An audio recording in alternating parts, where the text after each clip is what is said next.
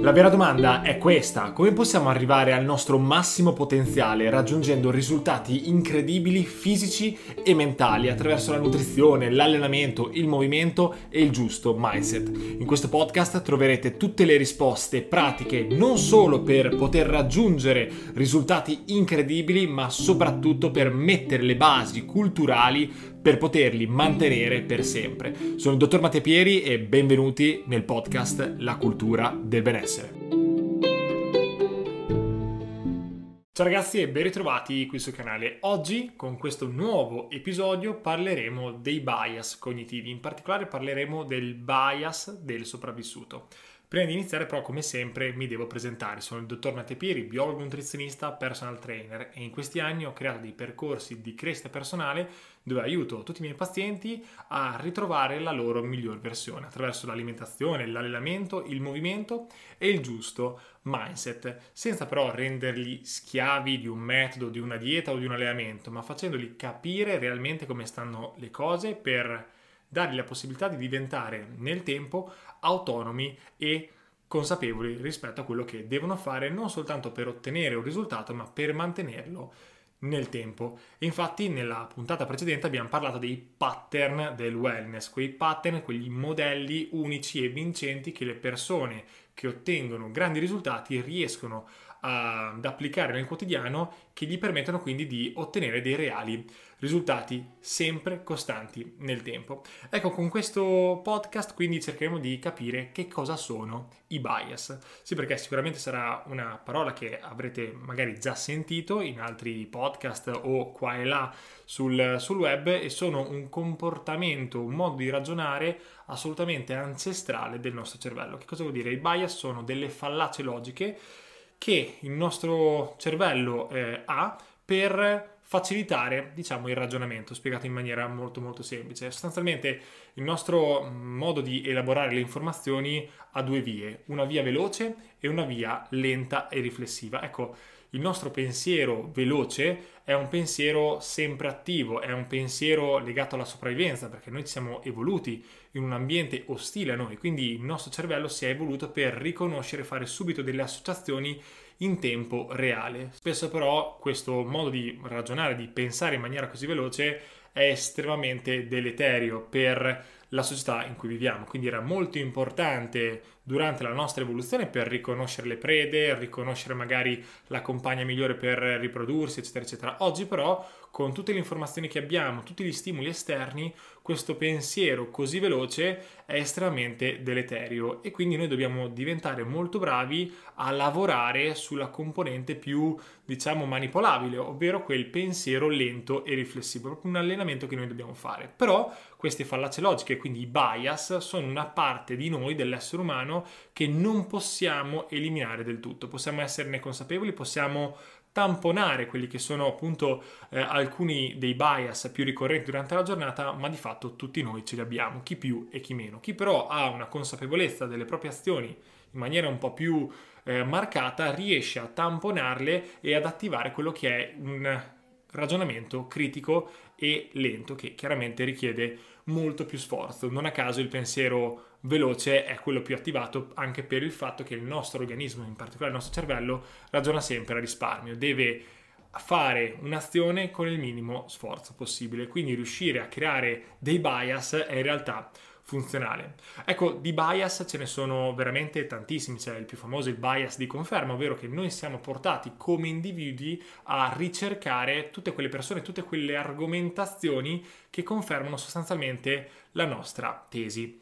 Non a caso i social sono un mezzo estremamente pericoloso proprio perché va a creare un enorme bias di conferma, nel senso che i suoi contenuti sono estremamente polarizzanti, nel senso che io ho un credo, penso che la terra sia piatta, penso che eh, l'indice glicemico sia un parametro importante nella nutrizione e su TikTok e su Instagram mi compariranno sempre video che vanno a confermare la mia tesi, proprio perché io ricerco e mi focalizzo su quello, quindi l'algoritmo mi porta semplicemente quei contenuti che io già normalmente in organico eh, sono portato a seguire. Quindi il bias di conferma è quello più famoso, è quello sostanzialmente più presente all'interno delle, delle nostre vite e anche qui noi dobbiamo essere bravi quando è fattibile come cosa, a mettere in discussione quelle che sono le nostre idee, i nostri ragionamenti, proprio perché diventiamo sostanzialmente nel tempo individui più oggettivi, individui migliori, quindi non rimaniamo focalizzati, ma riusciamo a cambiare e vedere il mondo in maniera differente.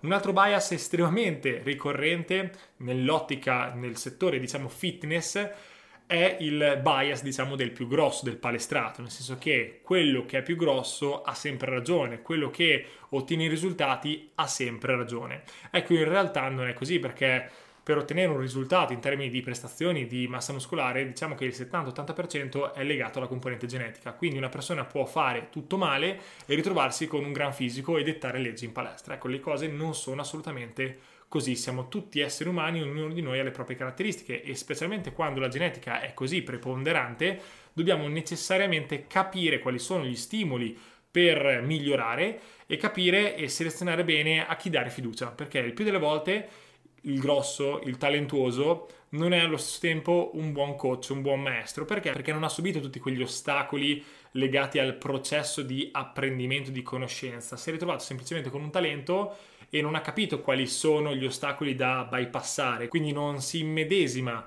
nelle persone che ha davanti, che magari hanno delle difficoltà e applica semplicemente quello che ha sempre fatto lui perché gli ha portato un determinato risultato. Ecco, in questo modo eh, si rischia appunto di non portare dei reali risultati. E per mia esperienza, che ormai sono in questo settore da veramente tanto tempo, Purtroppo le persone che in realtà sono talentuose, hanno un'ottima genetica, in questo settore sono quelle che insegnano peggio, proprio per questi concetti qui che non sanno effettivamente applicare e modificare la programmazione in base alle criticità del singolo soggetto. Quindi mi raccomando, dovete sempre guardare non tanto l'aspetto fisico, ma più che altro le conoscenze che ha quella persona.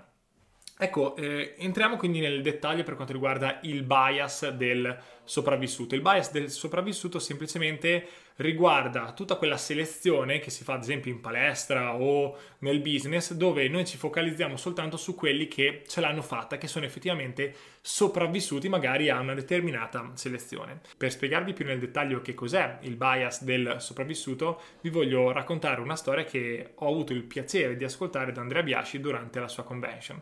Sostanzialmente durante la seconda guerra mondiale gli americani per limitare i danni della propria flotta aerea cercavano di fare una selezione di tutti quegli aerei che tornavano e li andavano a rinforzare quindi nei punti dove magari i tedeschi li avevano colpiti. Quindi dove c'erano i fori gli americani applicavano delle strutture per rinforzare gli aerei e limitare i danni e quindi aumentare le probabilità di successo dei propri combattimenti. Ecco, in realtà loro hanno creato un'enorme problematica di questo tipo perché semplicemente stavano focalizzando l'attenzione sui sopravvissuti, su quelli che ce l'hanno fatta e sono tornati e non si andavano a concentrare sui punti dell'aereo che non erano stati colpiti, proprio perché quegli aerei erano i sopravvissuti ai combattimenti. Al contrario, invece si dovevano focalizzare dove l'aereo non era stato abbattuto o perlomeno dovevano andare a vedere perché gli altri aerei erano stati abbattuti. Quindi ci si deve focalizzare su chi non ce l'ha fatta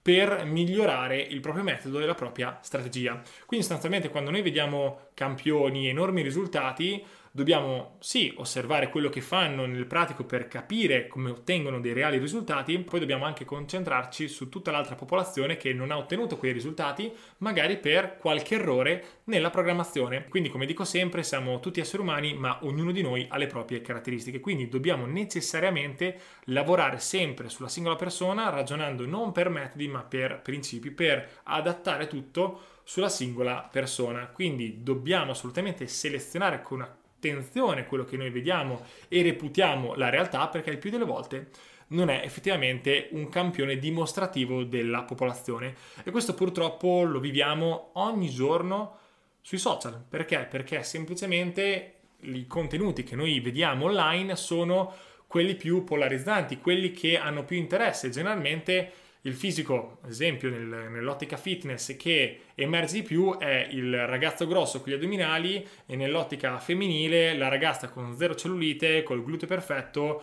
e magari anche un seno abbondante. Ecco, questo tipo di eh, popolazione non è la maggior parte della popolazione. Sotto ci sono tutti individui che hanno caratteristiche molto diverse, quindi la media non è questo tipo di di individui e noi come persone dobbiamo imparare a difenderci da questi tipi di modelli che non sono sostenibili per tutti. Quindi dobbiamo sempre valutare quello che è la media della popolazione e chi mediamente ottiene dei risultati per capire effettivamente dove stiamo andando e quali modelli dobbiamo puntare. Quindi noi dobbiamo imparare assolutamente a saperci difendere da questo tipo di bias del sopravvissuto perché ogni giorno ci abbiamo a che fare. Apriamo i social e vediamo l'Hercules della situazione, il Thor della situazione, insomma c'è sempre chi ottiene più risultati di noi, chi è meglio di noi e quindi necessariamente dobbiamo vedere che in realtà si tratta di un piccolo pezzo della popolazione e la maggior parte non ottiene quei risultati per caratteristiche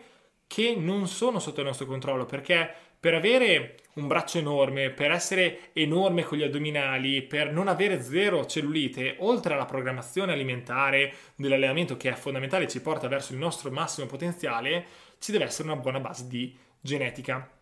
Quindi l'alimentazione, il fitness vi porta, se fatto bene, al vostro massimo potenziale, ma appunto il vostro massimo potenziale che può essere diverso da quello eh, del vostro amico, dall'influencer, eccetera, eccetera. Quindi noi dobbiamo essere bravi a difenderci assolutamente dai bias, in particolare il bias del sopravvissuto, perché altrimenti avremo sempre questa sensazione di non arrivare mai, di non essere abbastanza, quando in realtà magari nel nostro piccolo abbiamo ottenuto straordinari risultati. Quindi, come sempre, dobbiamo fare riferimento a quelle che sono le nostre caratteristiche, non fare riferimento alle caratteristiche degli altri, dobbiamo osservare il nostro percorso e prendere noi come punto di riferimento per diventare la nostra migliore versione. E proprio con i percorsi del coaching io cerco di educare i miei pazienti a puntare verso il loro massimo potenziale per un percorso sostenibile per permettergli di raggiungere risultati incredibili in base a quelle che sono le loro caratteristiche fisiche e mentali soprattutto per creare del vero wellness da tutto questo perché l'alimentazione, l'allenamento deve essere piacere, non deve essere una tortura, dovete fare tutto questo per generare wellness, generare benessere, non deve essere un ulteriore sacrificio tutto questo, perché altrimenti perde il senso. L'attività fisica ci migliora il mindset, l'attività fisica ci migliora lo stato eh, ormonale, la nostra composizione corporea e veramente ci rende degli individui migliori, ma la dobbiamo fare bene e la dobbiamo vivere soprattutto bene con serenità quindi dobbiamo puntare alla nostra miglior versione, capire i principi, capire come stanno veramente le cose, sia del nostro tipo di ragionamento, quindi vedi bias, pensiero lento, pensiero veloce, ma soprattutto puntare sempre su quelle caratteristiche uniche e sostenibili per noi nel tempo. Fatto questo abbiamo trovato realmente il nostro percorso di crescita personale che ci porta inevitabilmente al successo. Bene, e anche con questa puntata siamo giunti al termine. Io vi ringrazio per essere arrivati fin qui. Vi ricordo che potete votare il podcast, potete iscrivervi al canale e soprattutto potete condividere questa puntata con un vostro amico o una persona che potrebbe avere realmente bisogno di ascoltare un contenuto di questo tipo. Io vi ringrazio, mi raccomando votate, condividete che per me è veramente molto molto importante. Grazie a tutti per l'attenzione e ci vediamo con la prossima puntata.